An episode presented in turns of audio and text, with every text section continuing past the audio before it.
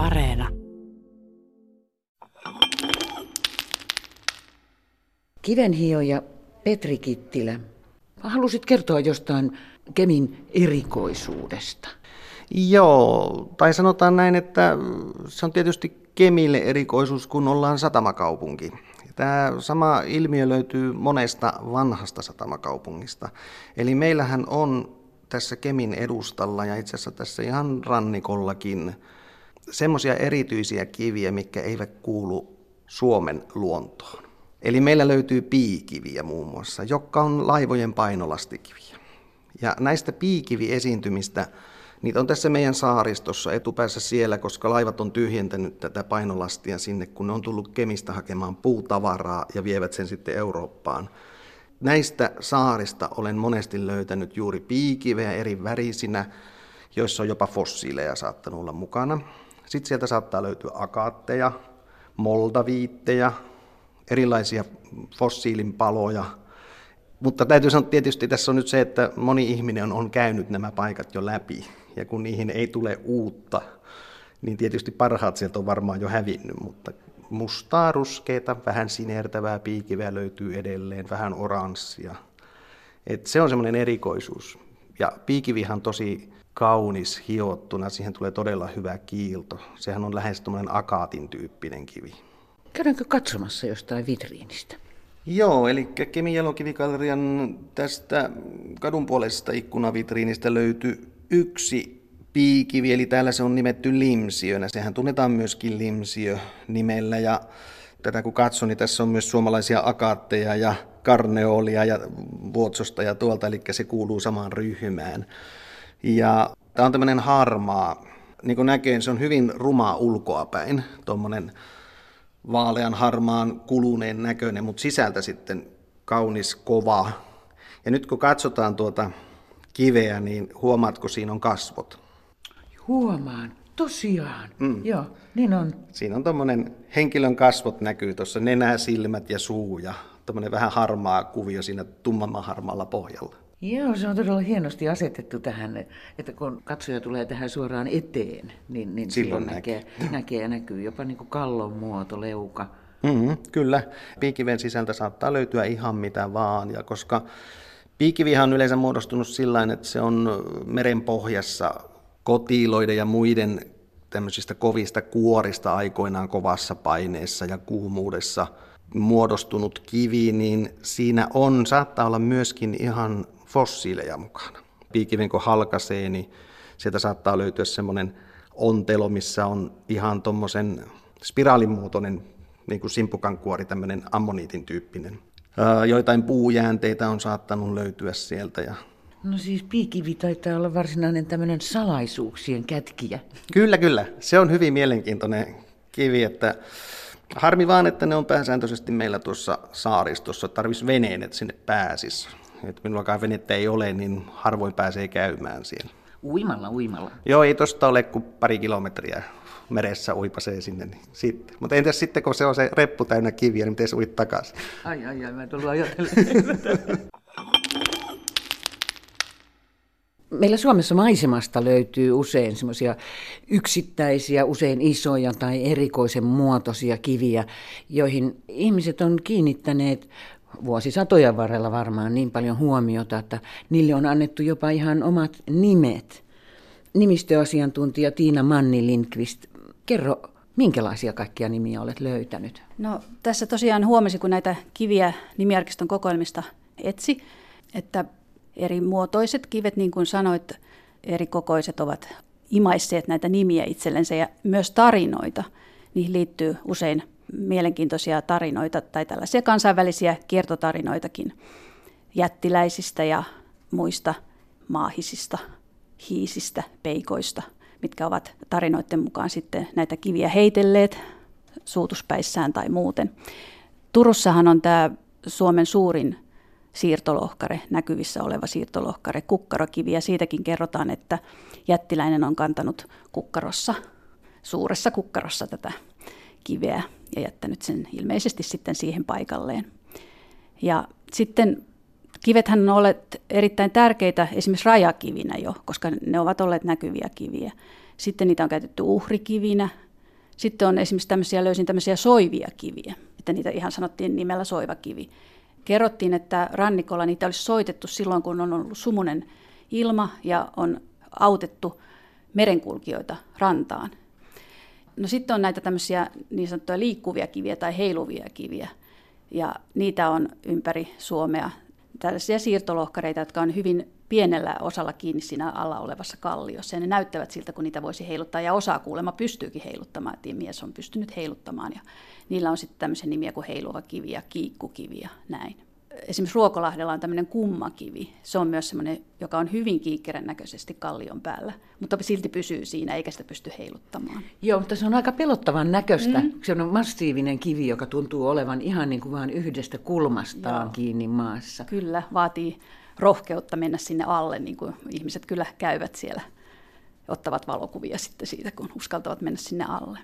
Entä sitten tässä on tämmöinen kuin kuhan kuono kiven nimityksenä? Joo, se on semmoinen kuuluisa kivi myös, koska se on ollut alkuaan kahdeksan pitäjän rajakivi. Muun muassa Mynämäki ja Nousiainen olleet siinä rajalla. Ja siitä on sanottu, että se on joko sijainnut kuonoa muistuttavalla kalliolla tai tämmöisellä kalliopaadella, tai sitten, että se kivi on muistuttanut kuonoa. Että sehän on nykyisin ihan kunnostettu se kivi kyllä, että se on semmoinen rajamerkki, merkittävä kohde.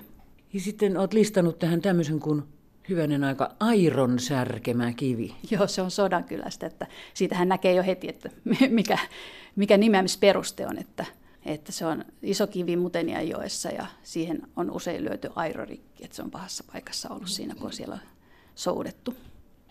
Jännällä tavalla nämä nimet elää todella sukupolvesta toiseen. Millaisia ajatuksia se sinussa herättää? No, ne tosiaan on aikaisemmin suullisena perinteenä pelkästään ennen karttoja siirtyneet sukupolvelta toiselle ja, ja tota, sitten kun jos niihin on liittynyt vielä tarina, ja ne joka tapauksessa ovat olleet jännittävän näköisiä ja on ihmetelty, että miten, miten tämmöiset kivet on joutuneet mihinkin paikkaan. Tai jos niitä on käytetty johonkin, tarvittu rajapaikaksi tai muuksi, niin niistä on tullut tärkeitä ihmisille. Ja sitten se vaan on puheessa ja perheissä ja suvuissa ja kylällä siirtynyt se perinne. Ja nykyisin tietysti kartat sitten säilyttävät osittain tätä perintää. Näitä kivien nimiä on jonkin verran kyllä peruskartassakin nimettynä.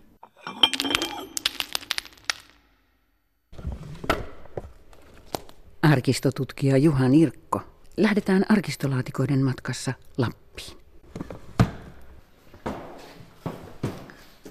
Laitetaan tähän pöydälle ja katsotaan mitä seitoja. Niin tässä on jo ihan ensimmäisenä tämä otsikkokortti, jossa luetellaan teemoja. Ja tästäkin huomaa, että nämä seidat, ne on siis paikkoja, ja se paikka voi sitten käytännössä olla, se on usein kivi, se voi olla vaikka mitä, kiviä, kallioita, tuntureita, ihmishahmoisiksi veistettyjä kiviä, puupatsaita, joilla sitten viedään uhreja, tai vaikka voidellaan rasvalla, taikka se voi olla vähän tämmöinen yliluonnollinen, että se vaikkapa ääntelee tai joikuu se seita. Ja näitä kaikkia eniten meille tänne arkistoon on keränneet Samuli ja Jenny Paulaharju 20- ja 30-luvuilla. Tässä näitä on jo satoja esillä. Nämä kaikki kortit, onko nämä semmoisia, mistä tiedot löytää myös Samuli Paulaharjun kirjoista? Kirjoissa on jäävuoren huippu, voisi sanoa, että kyllä täällä arkistossa on moninkertainen määrä. Vaikka se Paulaharjun tuotantokin on laaja, niin alkuperäisaineisto on vielä moninkertainen määrä. Ihmishahmoisiksi veistettyjä kiviä, se kuulostaa aika jännittävältä. Joo, nyt, nyt käydään etsimään ihmishahmoiseksi veistettyä. Se saattaa tietysti jo luonnostaan olla semmoinen sen muotoinen, että siitä, siitä pystyy hahmottamaan ihmishahmon tai vaikka eläinhahmon, mutta tuota, on sitä sellaiseksi sitten vielä veistettykin. Aa, sieltä löytyy Utsjoelta jotakin. Joo, täällä on tuota vuonna 25 siis on käyty Peuraseita Utsjoen suupuolella. Keskitalon rannassa on seitikivi. Se on niin kuin eläin, niin kuin lehmä makaisi veessä. Semmoinen harmaa kivi ja on niin kuin reikä menee sisälle peräpuolesta niin kuin perseeseen. Ennen aikaan lappalaiset palvelivat sitä, näin toteaa metsätyöjohtaja Olli Helander Samuli Paulaharjulle. Nyt kun tuon kortiston avulla pääsi jäljille, niin kävin hakemassa tähän tämän alkuperäisen arkistosidoksen, koska tuossa kortissa luvattiin, että tässä on myös valokuva. Niin täältä löytyy tuo alkuperäinen tarina, jonka mukana on myöskin valokuva. Itse asiassa kuvasta ei vielä hirveästi pääse käsitykseen, että tuo kuvaus siitä oli vähän lennokkaampi kuin tämä kuva konsana. Nyt varmaan tuota pitäisi sitten paikan päällä vähän kiertää ja katsella, niin se avautuisi paremmin. Niin siis mustavalkokuva, jos ei niin kuin ollenkaan näy mitkään mittasuhteet eikä mitkään, niin, niin todella se sanallinen selvitys kertoo enemmän. Kyllä, kyllä ja voi kyllä tietysti kuvitella, että sitten kun sitä katselee tuolla paikan päällä, niin siinä alkaa mielikuvitus lentää enemmän.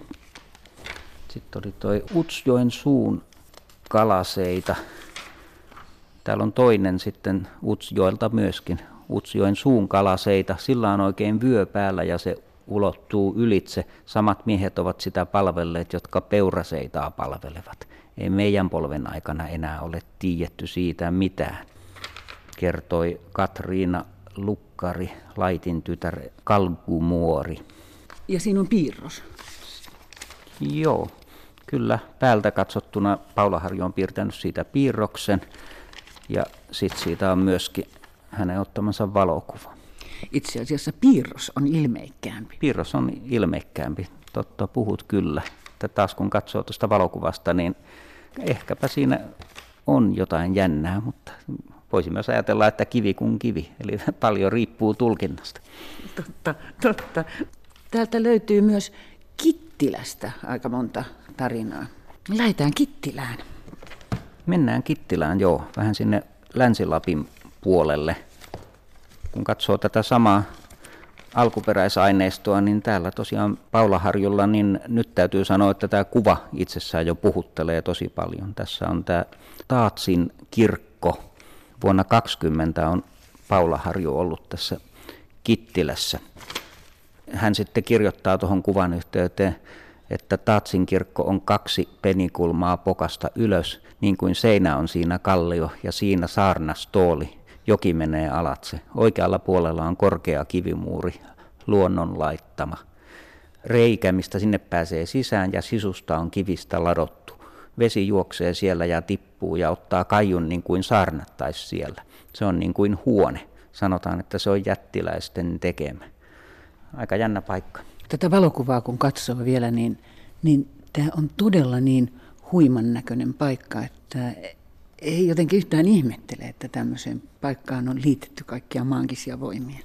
Kyllä, ei, ei tosiaankaan mikään ihme ja siitä sen näkee, että tuota, niin siellä tosiaan saa elämyksiä sitten tämmöiseen, että lähtee vaikkapa uhre, uhreja viemään, ne, niitä ei vie mihin tahansa paikkaan, vaan just tuommoiseen, joka jo jotenkin tenhoaa. Monet kivet ovat myös saaneet nimensä ihan suorastaan voi sanoa elinkeinon mukaan, kuten kalastuksen. Nimistöasiantuntija Helina Uusitalo, mitä kaikkia semmoista löytyy? Niin kivet, jotka liittyy siis kalastukseen, niin kyllähän ne on nimetty usein jonkun kalan mukaan, eli ahvenkivi. Ää, täällä on särkikivi, matikkakivi, lohikivi. On apajakivi. Apajakivi ja on kalakivi, onkikivi. Eli sillä tavalla ne on nimetty, kun siellä sitten on ongittu. Tosin kyllä sitten kalastukseen liittyviä nimiä on myös se, että on vaikka joku onninkivi, että jos siellä joku onniniminen henkilö on usein istuskellut ongella, niin sitten on alettu nimittää kiveä sen henkilön mukaan. Että meillä on paljon kiviä, joista, joissa on niin kuin henkilön nimi siinä alkuosassa. Minkä verran näitä tämmöisiä kiven nimityksiä täältä nimiarkistosta löytyy? Me voidaan ottaa tämä meidän digitaalinen nimiarkisto tästä nyt esille ja katsoa nyt vaikka sitten, mm, no nyt oli ihan kalakiviä, tuossa on vähän reilu 20 kalakiveä löytyy meidän nimiarkiston kokoelmien mukaan. Otetaan sitten vaikka ihan tuommoinen joku onkikivi. Mitä se silloin näyttää? Eli täällä on sitten onkikiviä. No täällä on reilu 30. Sillä tavalla ne täplittyy tuossa eri puolille Suomea. No sitten varmaan tämä ahvenkivi taitaa olla, olla sitten se yleisin nimi. Tuota, kun katsotaan minkä verran tämä näyttää nyt niitä. Eli meillähän on, on tosiaan nimiarkiston kokoelmassa enemmän nimiä kuin esimerkiksi peruskartoissa. Että jos peruskartoissa on reilu 800 000 nimeä, niin meillä nimiarkistossa on semmoinen 2,6-2,7 miljoonaa nimitietoa. Eli nyt niitä ahvenkiviä on 50. eri puolilla Suomea. Ja kauhea väittely käy, mikä on paras ahvenkivi. Niin, voi kyllä olla, että mistä saa parhaimmat saalit.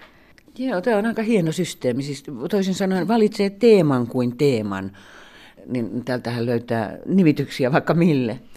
Kyllä löytyy. Ja kyllähän meillä Suomen maassa täällä on paljon erikoisia ja hauskoja ja huvittaviakin nimiä. Toisaalta jonkun hauskan nimen tausta, tausta saattaa olla hyvinkin arkinen sitten, että, että välttämättä sieltä ei löydy yhtä hauskaa tarinaa, miltä se niin päällisin puolin se nimi näyttää. Aivan, aivan. Miten sitten kalastuksesta tekisi mieli hypätä tämmöiseen vaaratekijään kuin karikot? Monet karikot ovat myös saaneet aika vahva ilmauksisen nimen, joita teillä on täällä arkistossa tallella, minkäköhän verran niitä onkaan.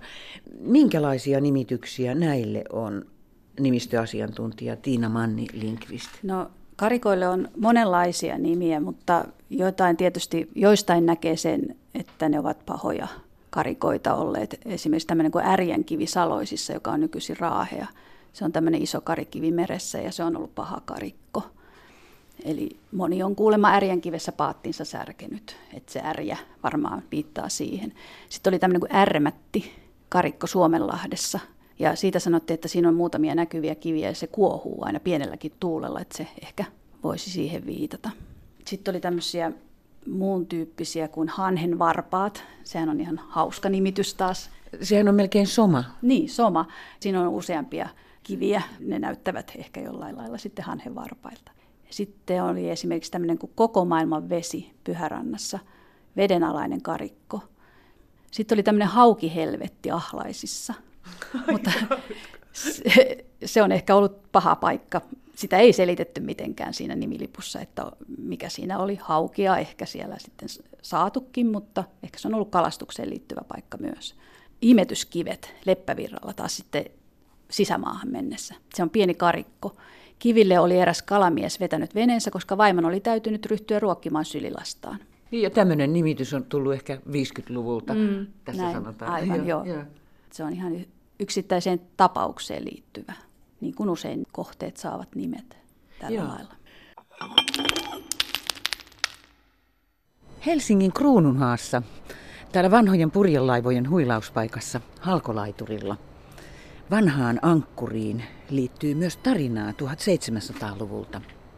Astridin ja Svanhildin päällikkö Jouni Virta, kerro siitä.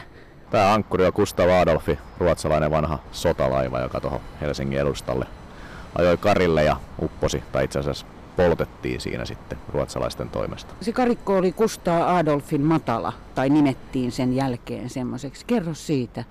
Mä en nyt ole ihan varma ja sieltä taas suuttuu mun tarinoihin, mutta Siis se laiva oli ankkurissa tuossa edustalla ja sitten venäläiset sotalaivat hyökkäsi ja se joutui lähteä nopeasti liikkeelle ja jätti ne ankkurit sitten pohjaan ja sitten se lähti karkuun ja ajoi sitten tälle matalalle, johon se laiva sitten jäi.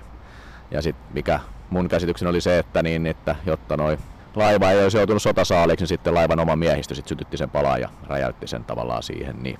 Ja sitten ne ankkurit löytyi meidän Olli Tappolan toimesta tuossa joskus 70-luvun lopussa, 80-luvun alussa jossain siinä vaiheessa. Ja sitten kun halkolaituri saatiin, niin todettiin, että tänne pitäisi saada tämmöinen ankkuri ja Olli sanoi, että hän tietää missä nämä on ja sitten yhteistyössä puolustusvoimien kanssa järjestettiin tämmöinen taistelusukelta, että kävi sitten nostamassa tämän ylös ja tämä tuotiin tänne tuossa 2000-luvun varmaan alkua se taisi olla. Ja onhan se kome ankkuri. Se oli semmoinen iso, iso ruotsalainen sotalaiva, joka siihen matalalle ajoi sitten. Ja, ja nythän se on sukelluspuistona tämä Gustav Adolfin hylky. Että laivaahan siellä ei varsinaisesti enää näe siellä veden alla, että se on iso kasa lautaa ja on siellä jotain tykkää ja sen sellaista siellä merenpohjassa. Mutta, että se on ihan niin kuin urheilusukeltajien ja harrastelijoiden tavoitettavissa helposti.